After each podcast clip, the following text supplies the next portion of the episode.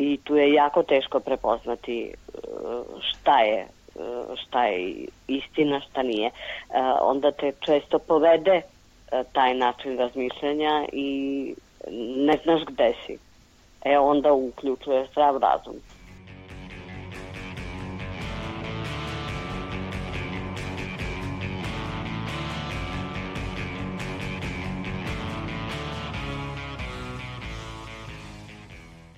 Slušate novo izdanje podcasta Reaguj, nezavisnog društva novinara Vojvodine. Podcast koji vam donosi priče o solidarnosti i životu ljudi za vreme vanrednog stanja. Mi smo Aleksandra Bučko, Sanja Đorđević i Iva Gajić. Tri nedelje nakon uvođenja vanrednog stanja, mere vlade su počele da značajno preoblikuju i život novinara – Vlada je jednim dokumentom centralizovala informisanje i sve one informacije koje dolaze izvan kriznog štaba označila je kao potencijalno netačne. Glavni razlog je, kako su naveli, želja da se spreče dezinformacije. Ova mera je naišla na ozbiljno negodovanje esnavskih udruženja, pa je tako ona i ukinuta za manje od pet dana.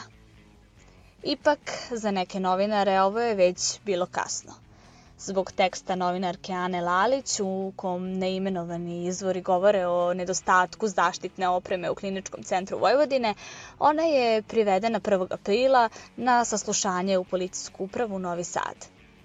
Međutim, u jutarnjim časovima sledećeg dana predsednica vlade Ana Brnabić najavila je povlačenje sporne mere informisanja, a nakon toga je i Ana Lalić puštena iz pritvora uz nejasnoće da li će se protiv nje nastaviti postupak. U ovom izdanju podcasta Reaguj govorit ćemo o medijima i širenju dezinformacija za vreme koronavirusa. Sa pojavom virusa, odnosno vanrednog stanja, svi mediji su usmerili izveštavanje na ovu temu, što i ne bi bio problem kada bi se to radilo odgovorno.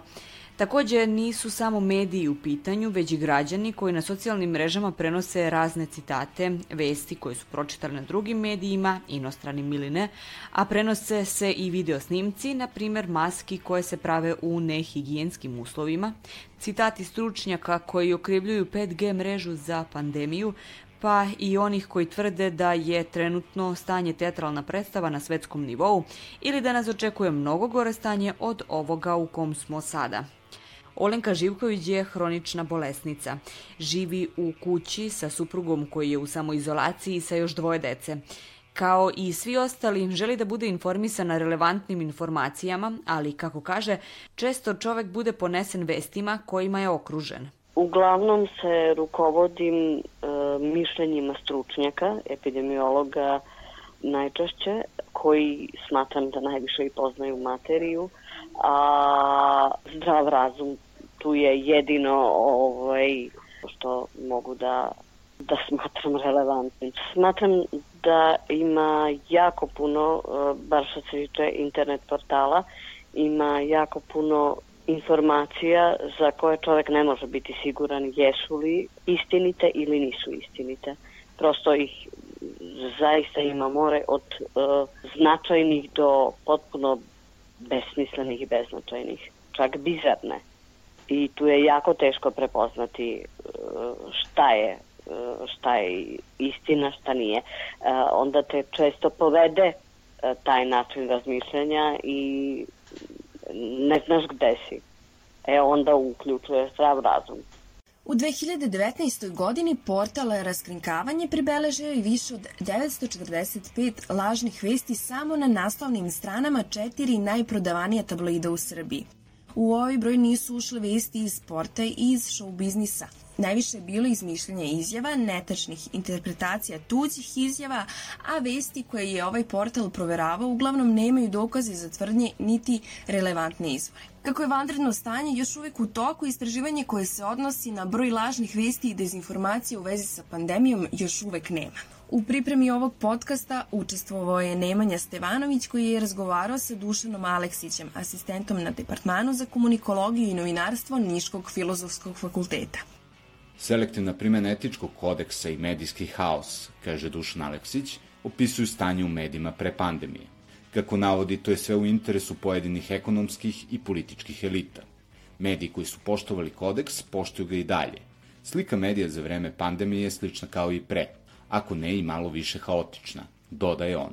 Ono što je primetno i što je drugačije jeste da sada imamo mnogo veći broj tih takozvanih lažnih vesti koji imaju za cilj da dezinformišu javnost i proporno koji stvara jedan uh, haos u pogledu tih informacija koje se šire, što naravno može da utiče i na uh, samo zdravlje, ali i na odluke, promišljenja i tako dalje koje pojedinci donose u odnosu na to šta pročitaju u, u mediju. Kako su ljudi uplašeni zbog moguće zaraze, ovu situaciju Aleksić ocenjuje kao raj za one medije koji žive od lažnih vesti, pa im je cilj da dobiju što više klikova na sajtu. U tom jednom haosu ljudi se jako teško uh, snalaze, jer je jako teško odvojiti zapravo šta jeste zvanična informacija, šta ono jeste što kaže struka, a šta je ono uh, što pišu pojedinci iz potpuno neproverenih izvora i tako dalje. Dakle, prosto sada je vreme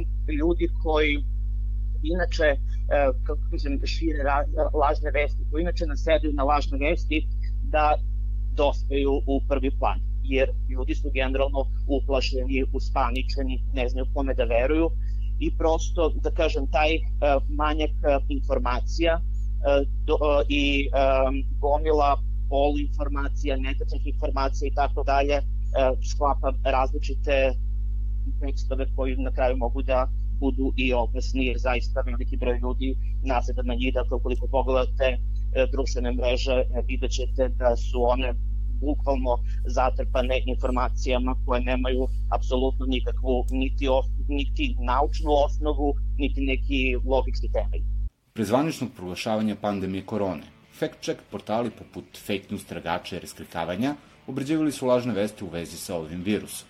Nakon proglašenja pandemije i uvođenja vanrednog stanja u Republici Srbiji, raskrikavanje započinje live blog na kome se mogu naći sve lažne vesti i dezinformacije u vezi sa COVID-19.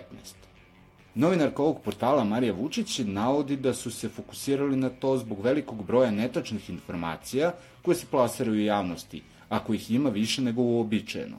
Ako ćemo sada da budemo slikoviti, rekla bih da bukvalno mogu da nađem fake news u vezi sa koronavirusom u roku od 15 sekundi googlanja, pretraživanja po sajtovima tabloide i to, dok mi je ranije recimo da mi je bilo potrebno dva minuta, na primjer. Tako da, eto, to je, to je ta frekventnost lažnih vesti u vezi sa koronavirusom u odnosu na, na lažne vesti inače u, u, u mirnodopsko vreme. Poluinformacije, dezinformacije i slične manipulacije u medijima svakodnevno su pojavu u tabloidima i nije se stanje promenilo ni za vreme pandemije. Međutim, i na društvenim mrežama se nalaze razne informacije kako sprečiti ili lečiti koronu.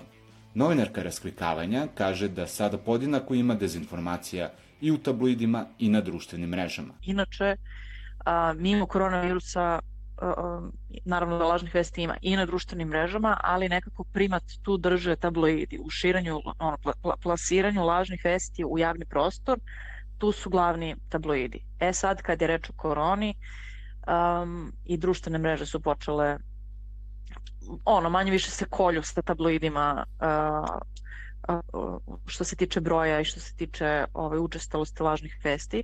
Ne bih rekla da su samo tabloidi sad um, proliferatori lažnih vesti, osim njih i društvenih mreža, desi se da lažne vesti šire i oni mediji u koji inače m, imamo poverenja. Posebno se ta, to dešavalo u početku, našli smo nekoliko fake newsova na sajtovima nekih kredibilnih medija. Inače, to naravno, ja sam potpuno sigurna u to, dakle, nije, nije reč o nameri, o zloj nameri, a, već je reč o, o, o brzini. Dakle, sad čitava ova situacija zahteva od nas da budemo brzi i da budemo prvi, mislim, generalno novinari, tako da su u toj brzini a, dese greške.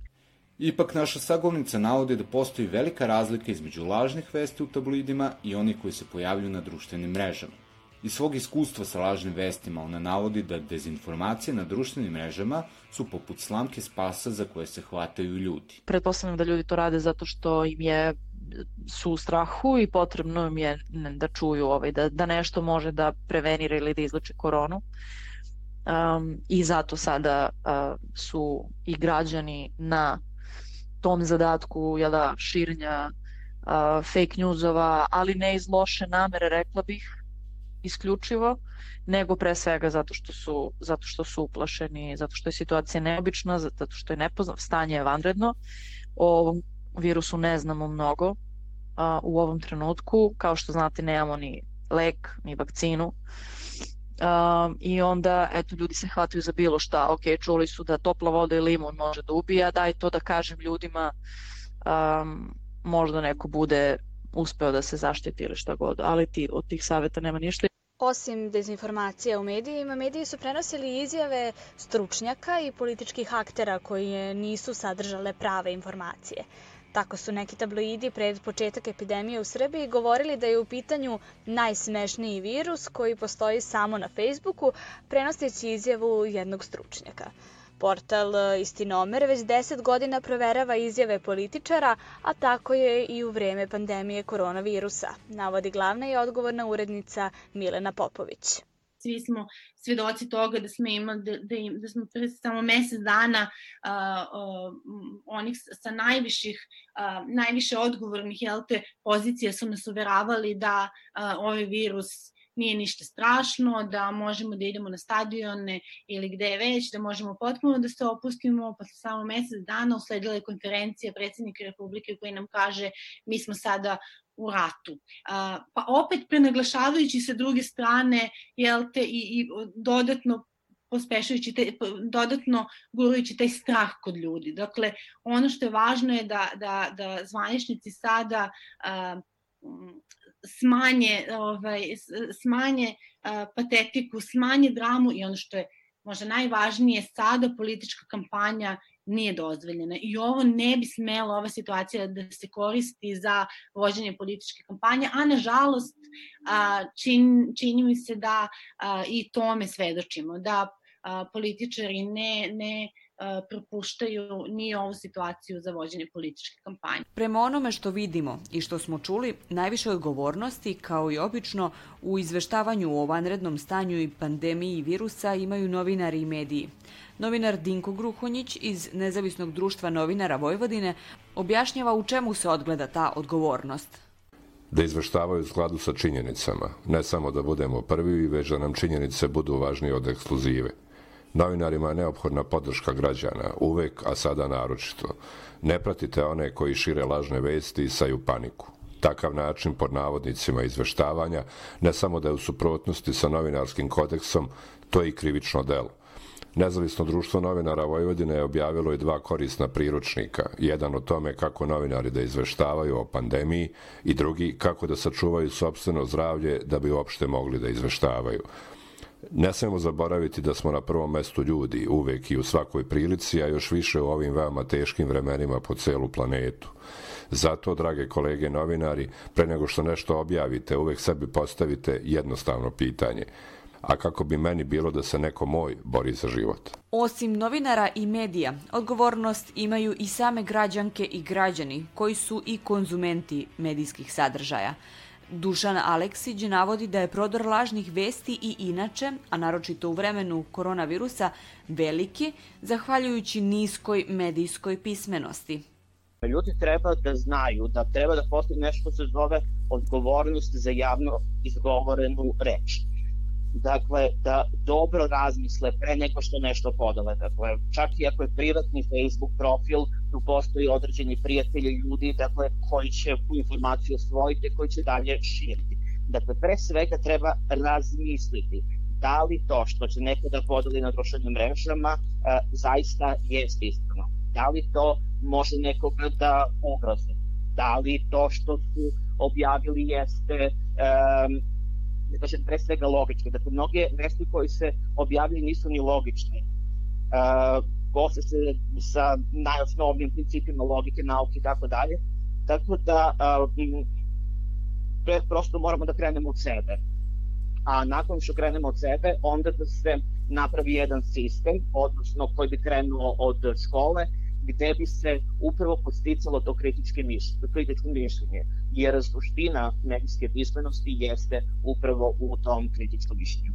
Osim opasnosti koje nam preti od virusa, treba biti obazrivi kada su u pitanju informacije koje dobijamo. U februaru direktor Svetske zdravstvene organizacije rekao je da se lažne vesti šire brže od virusa, a ta organizacija taj proces širanja neproverenih informacija u vezi sa pandemijom nazvala je infodemijom.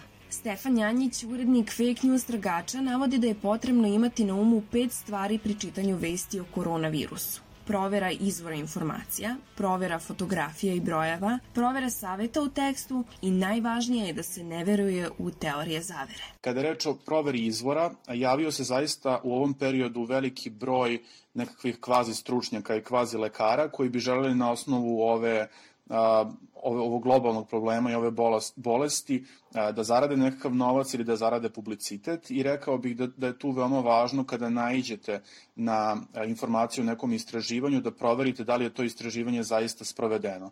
Dakle, ne deluju autentično rečenice poput najnovije istraživanja su pokazali ili grupa naučnika iz Rusije utvrdila ili Kina je na korak od pronalaska vakcine. Dakle, iza svake takve informacije mora da stoji precizan podatak o tome ko je sproveo istraživanje, o tome koje su potencijalne kontraindikacije, dok se stiglo sa samim istraživanjem i to sve možete da pronađete googlanjem. Dakle, čim vidite ime naučnika, čim vidite ime institucije, googlajte kako biste više saznali o kredibilitetu te institucije. Stefan Janjić navodi da treba obratiti pažnju na screenshotove koje kruže društvenim mrežama i platformama za dopisivanje. Podsjeća da sve relevantne informacije vode ka zvaničnom portalu Svetske zdravstvene organizacije i institucije sa kredibilitetom. Takođe je bitno da pogledate detalje fotografija na kojima ćete videti da migranti nisu dobili lične karte u Srbiji, već u Grčkoj što se vidi na fotografiji na kojoj su zastave Evropske unije i more. Treba obratiti pažnju i na brojke i odnos tih brojki kada su u pitanju oboleli u određenim zemljama i imati na umu da nisu sve države u istom trenutku imale početak zaraze. Naravno, saveti iz bilo koje zemlje pogođene koronavirusom o lečenju su neosnovane jer nema leka za ovu bolest. Na posledku, treba se čuvati i teorija zavere. Poslednji savet, ne verujte u teorije zavere, one su potpuno beskorisne, potpuno uh, sulude. Uh, shvatam da postoji potreba da se ovo što nas je snašlo objasni na neki način u nekom višem poredku stvari, ali nije tačno da se zarazne bolesti javljaju tačno na 100 godina, nije tačno da je čitav ovaj haos uzrokovala 5G tehnologija, nije tačno da NATO koristi ovu priliku da bi zaprašivao Srbiju sarinom, nije tačno da je ovaj virus proizvedan laboratorijski, dakle postoje apsolutno jasni dokaze da su sve ove informacije, eto koje sam pomenuo, samo neke, neke od primjera sam pomenuo, da su apsolutno netačne i da im ne treba verovati. U tom smislu fokusirajte se na relevantne izvore, proveravajte vesti sami, pratite šta ovim temama pišu kredibilni mediji, mediji kojima verujete i imajte tu neku dozu zdrave sumnjičavosti prema sadržajima na koje nailazite. To ne znači naravno apsolutni skepticizam, to ne znači cinizam, ne znači odbacivanje svake vesti koja se pojavi o virusu korona, ali proberite. Prosto veliki broj informacija, veliki broj dezinformacija, na vama je da, da gajite tu neku zdravu notu sumnjičavosti i da budete veoma oprezni, pogotovo kada informacije prosleđujete drugima, zato što je ovo zaista situacija u kojima dezinformacije ne služe samo za šalu ili za dokolicu, nego nekoga mogu i da ubiju. U ovom podcastu Reaguj nezavisnog društva novinara Vojvodine govorili smo o medijima i dezinformacijama za vreme pandemije virusa COVID-19 i kako se zaštititi od njih. Na ovom podcastu, osim Nemanje Stevanovića, radila je i koleginica Irena Čučković. Ostanite kod kuće. A do sledećeg slušanja pratite nas na društvenim mrežama, na Facebooku, Instagramu i Twitteru. A ako želite da nas podržite, možete to uraditi na stranici donations.ndnv.org.